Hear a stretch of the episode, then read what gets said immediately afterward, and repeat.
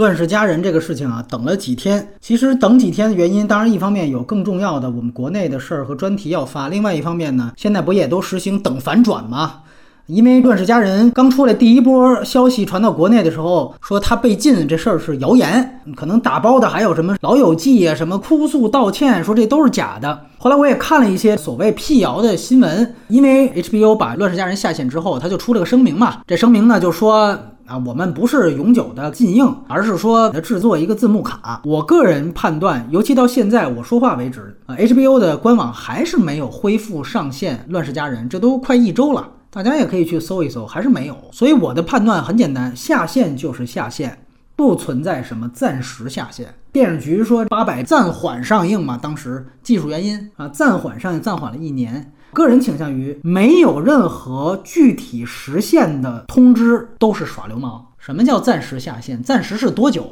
我们都知道，你在流媒体平台前面你加字幕卡，你不需要把正片下线了呀，你直接加上一字幕卡就完了。而且直到最近，可能就是刚才吧，华纳的总裁表示说，他们要邀请一个女性黑人学者来写这个字幕卡上的信息。看这个身份啊，女性黑人，说白了，你早干嘛去了？我们现在聊这件事情，无非是判断这样一个风波，它是不是真正导致了整个社会看待文化艺术上这个尺度又收紧了？那显然是这个所谓美国骚乱也好，还是黑人平权运动也好，你无论是正反怎么叫它，现在渗透到了电影领域，它就是进一步加强所谓舆论审查的一个非常大的事件。所以，哪怕之后很快就上线了，哪怕跟那个迪士尼当年开除银护导演那事儿一样，说最后反转了，又给请回来了，但是风波所造成的影响已经形成了。而且目前你看华纳这办事效率啊，很可能啊就要继续往后拖。就一字幕卡，你这已经一周时间了，所以我们就都别揣着明白装糊涂，这个事儿就是美国的技术原因。他那声明也特别欲盖弥彰，还是刚才那句话，你加字幕卡，你直接加就可以了。你不是不动原片任何一帧吗？那你不用把它下线啊，这有什么技术难度啊？就是找一个技术原因的借口嘛，无非还是向舆论低头嘛，还是向运动低头，还是向民粹低头啊？所以我说，造成的既定影响已经形成了。而且我可以再补充另外一个信息是，华纳最近又主动撤下了《乱世佳人》在法国复映的计划，因为我们都知道欧美那边已经复工了嘛，第一波肯定是先放一些老片来热场暖场，结果就因为这个事情出了之后，华纳在复映名单当中就把《乱世佳人》就给撤了，可见它已经不再是一个单一的说 HBO 这样一个平台的原因了，它也延伸到了院线端。还有一个特有意思的事儿是在蓝光碟领域，《乱世佳人》最近几天的销量暴涨。就是因为大家恐慌性购买，觉得我操，是不是马上这片子会被全面禁映，所以赶紧去报复性购买。我也不知道那《维农十二年》那编剧他提议下线的嘛，我也不知道他最后看到这样一个结果，他是不是满意。第二就是说加字幕卡这件事情本身，它是不是对于电影是一个伤害？我们这么看，你要相比中国对于电影的这种审查，就直接禁了，要不然呢你就必须得删。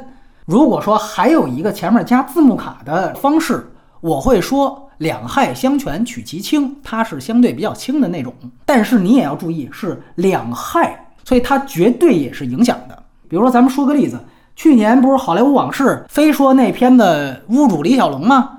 啊，如果说当年电视局要不懒政，能够稍微变通一下，他最后能接受说我在那个片子前面。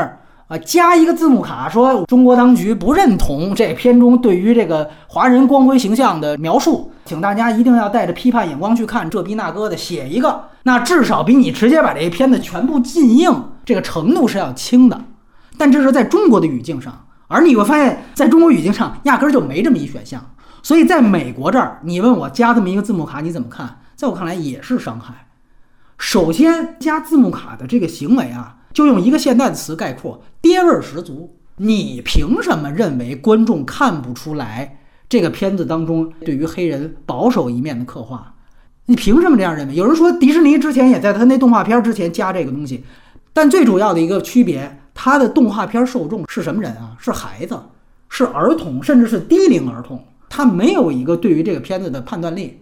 这个时候，你就需要有一种家长制，你就需要爹味儿，因为他本身面对的就是儿童。《乱世佳人》是个国民级的电影，你凭什么假定所有看这个电影的人他认识不到这个问题？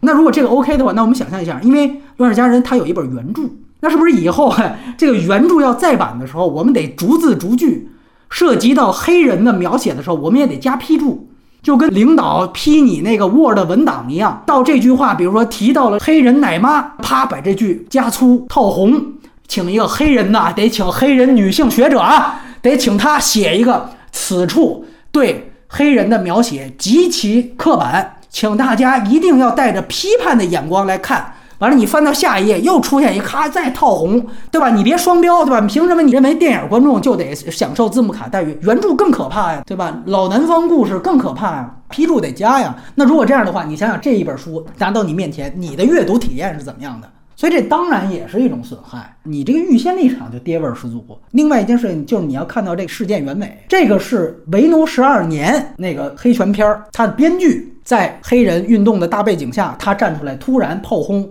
乱世佳人说这个片子是非常刻板的，他提了一个明确的诉求，要求 HBO 下线，所以这个其实是一个明确的一个舆论审查的结果啊。后来好多人也提说啊，这个编剧后来也说了，他本身也是不支持审查制度的，那能说明什么呢？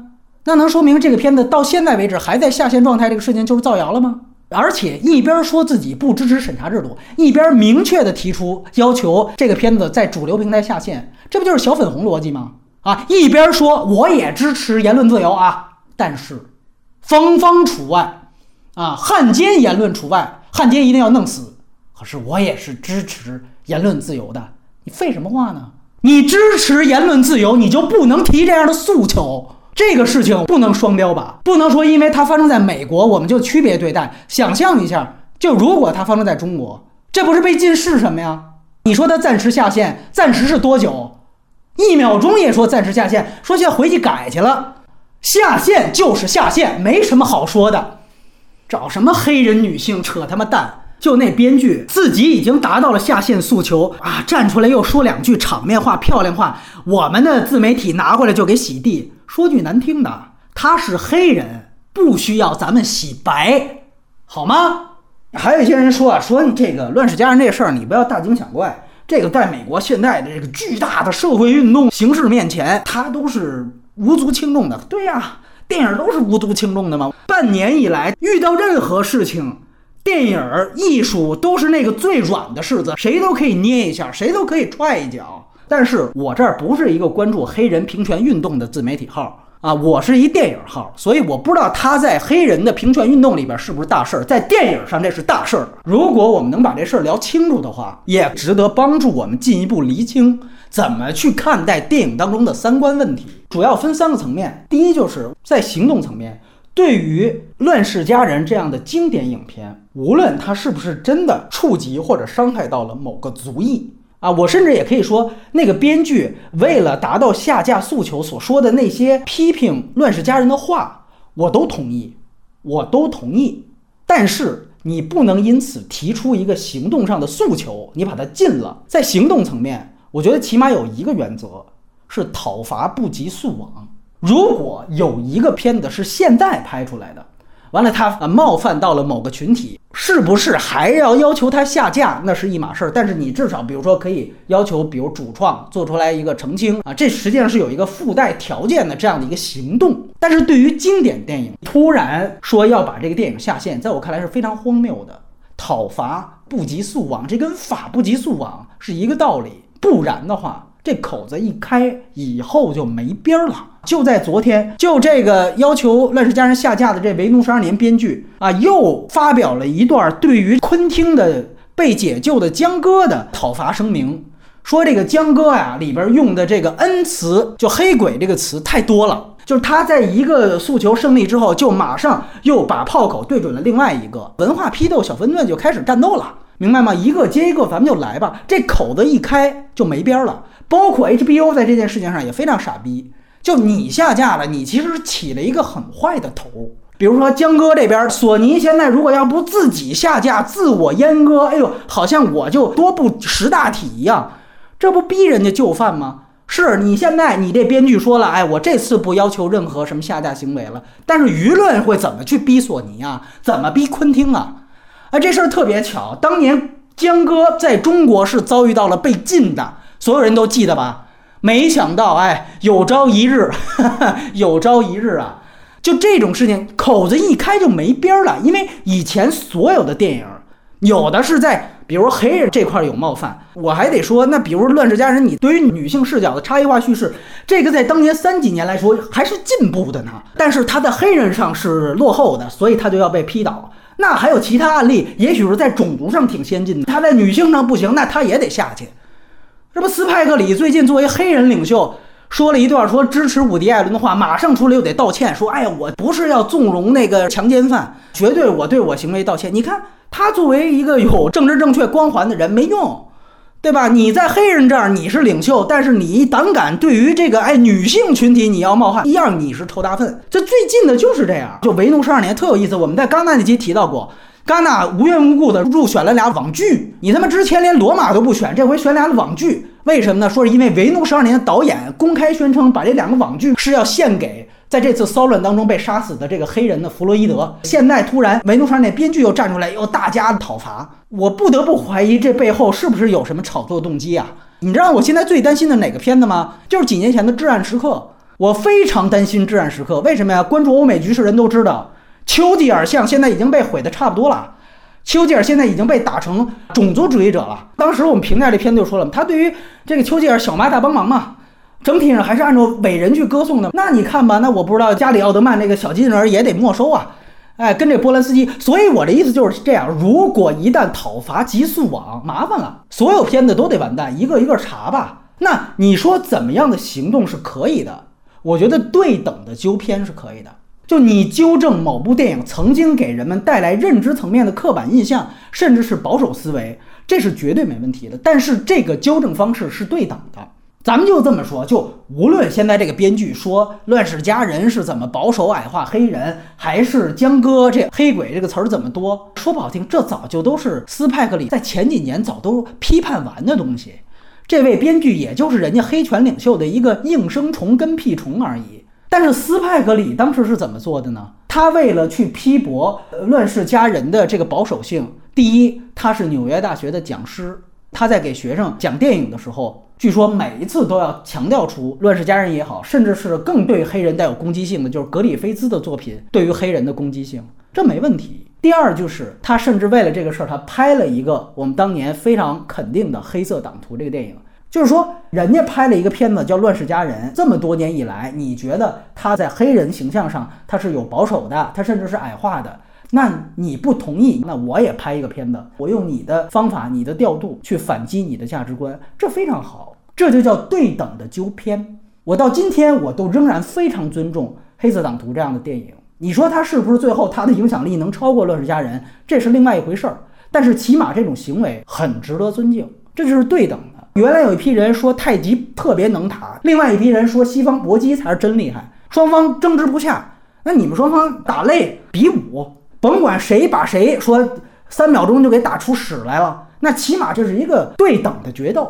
不对等的是什么？是打完了回去把人家微博号给消了，墙内的一切的自媒体号全都没了。你这就叫不对等的举报。今天他提出来说，我要求 HBO 下线。即便他不是政府，但是他这个行为其实是个公开举报行为，然后这个举报行为形成了这样一个被下线的结果，它是一种不对等的行为。斯派格里那种是对等行为，就是你拍一个片子，我觉得不对，我再拍一个反驳你，OK 的，这是行动层面讨伐不及速网，这是第一点。第二点就是在认知层面，接着刚才说对等纠偏这个事情，确实。你可以说，如今无论是黑人群体也好，还是很多我们提及到的其他群体也罢，他们其实都完成了自己的族群觉醒，或者阶级觉醒，甚至是性别觉醒。所以在现在你再去谈论一部老电影的时候，你需要去考虑到这样一个社会大背景，所以它是有必要在认知层面去纠正一些原来对于老电影的看法的，甚至不是说纠正，而只是一种更新。啊，这个纠正好像就是说原来是错的，现在是对的。在我看来，都是常看常新这个概念可能更准确。就是也许以后再过二三十年，它又会有新的东西加进来。这就像操作系统需要迭代一样，这是一种认知层面的迭代。这个认知层面迭代，尤其是对于《乱世佳人》这样的经典电影，我们需要不断的更新。所以。这里我要说另外一个立场的话，就是好多人可能会说，哇，《乱世佳人》这么牛逼、这么完美的电影，居然还被禁了啊！这个话我也不同意。它是那么完美吗？是那么牛逼吗？尤其在现在，你放在当下去看，所以在认知层面，这也是我为什么刚才非常非常肯定斯派克里拍《黑色党徒》的一个原因所在。尤其我这次做这期节目之前，我又回看了一遍《乱世佳人》。你按照现在这样的一个意识去看，它是讲南北战争的，而我们都知道，南北战争的核心议题就是关于黑奴制的存废问题。也就是说，黑人本身是南北战争的核心。在这样一个前提下，《乱世佳人》这样一个讲南北战争的故事，尤其是我们都知道，这个原著其实它叫老南方故事嘛，就南方视角，这本身其实就带有一种对于原来美国南方旧秩序昔日荣光的追念。就“飘”这个字儿，咱中国人看一般都理解为说这是形容女主角的。其实这个在美国还有明显的对于南方精神随风已逝的这样一种怀念，这样一种感叹。那你说这南方精神都包含什么呀？这个奴隶制肯定是其中之一的。所以说，如果我们就讲对于这个电影评论啊一个认知的范畴，那的确到现在我们需要去充分的去认知这个电影。我们对于电影和当年的主创是讨伐不及速网的，但是如果有现在当下的评论人对于这样老电影做出评论，你也确实在做出新的评论的时候，有必要去全面的呈现，尤其是点出这样电影的所谓时代局限性。刚才我们提到任何什么对于南方精神的追忆呀，包括这种对于黑人还全都是吓人的这样的一个角色呈现啊，这些在我看来其实没有。格里菲斯那么大的攻击性，但是它确实带有时代局限性。就这件事情，如果我们追根溯源，前面还有一个小的事件，很多人忘了，在年初奥斯卡颁给《寄生虫》最佳影片之后。川普站出来炮轰过这个颁奖结果，他就说，居然在今年的这个奥斯卡把最佳影片颁给了一个南韩的电影，他简直不可思议。他说完这话还不要紧，他还又加了一句：“哎呀，什么时候我希望他们能再选出一部像《乱世佳人》那么完美的电影就好了。”他大概表达了这么一个意思。这句话恰恰就是我刚才提到的，就是现在的评论人在说一个老电影的时候。他只是把《乱世佳人》还当成一个完美的正面典型，然后去反击一个奥斯卡现在给出的颁奖结果，这个逻辑且不说它就是错的。另外一方面，就是我们提到的，他完全忽视了原来电影的时代局限性。当然，川普他是个政治人物。今年又是大选之年，他也许知道《乱世佳人》是有保守性的，而他故意还这么说，政治立场马上非常鲜明的就出来了。于是乎，现在好莱坞编剧又站出来怼川普，一方面，一方面就把川普拿来做正面案例的，就要求他下架。这就是在认知层面有意不提时代局限性的一个结果。总论吧，行动层面尽量保守，认知层面尽量先进。反对对一切经典电影乃至所有艺术作品不对等的讨伐、舆论审查，但在认知层面，我们确实要维护并且支持一切对等式的纠偏，这两条互不否定。包括我们现在回去再去看，比如说《星球大战》，我那天刚又看了一遍正传。你要坦言讲里边汉索罗跟莱娅公主所谓调情的所有戏份，你按照现在的界定，你都可以说汉索罗的行为是性骚扰。那可比说谁先开枪这问题大多了，这问题大多了，啊，你就有兴趣的星战迷可以去看一下。就在认知层面，一定要清楚的认识到，他们都是有时代局限性的。也不用说我在这儿马后炮，说哎，波米你现在。黑人一嚷嚷，你觉得《乱世佳人》啊有时代局限性了？真不是这次说的，大家可以去听一听。一年半之前我们做《黑色党徒》那期节目，当时我们就提到了，的确，《乱世佳人》的确，甚至是格里菲兹对电影技术贡献更大的人，他电影在意识形态上是更粗糙的，毫无疑问是这样。所以我觉得这些都是需要常看常新的，也都是需要去被充分认识到的。如果全社会都有认知了，他也就不必也不会导致出有人要求下架的行为。你看《意志的胜利》。那片子按说那政治更不正确，对不对？《意志的胜利》在美国的亚马逊上是可以买到蓝光碟的，我自己都海淘了一张，这个就是完全可以在美国买到了。原因非常简单，因为就是在这几十年当中，大家对于纳粹的认知，无论是西方还是咱们这儿，都已经是义务教育级别了，全社会都知道那小胡子在那嚷嚷的东西应该带着批判眼光看的。在充分认知的情况下，他的蓝光碟说上架没有任何问题。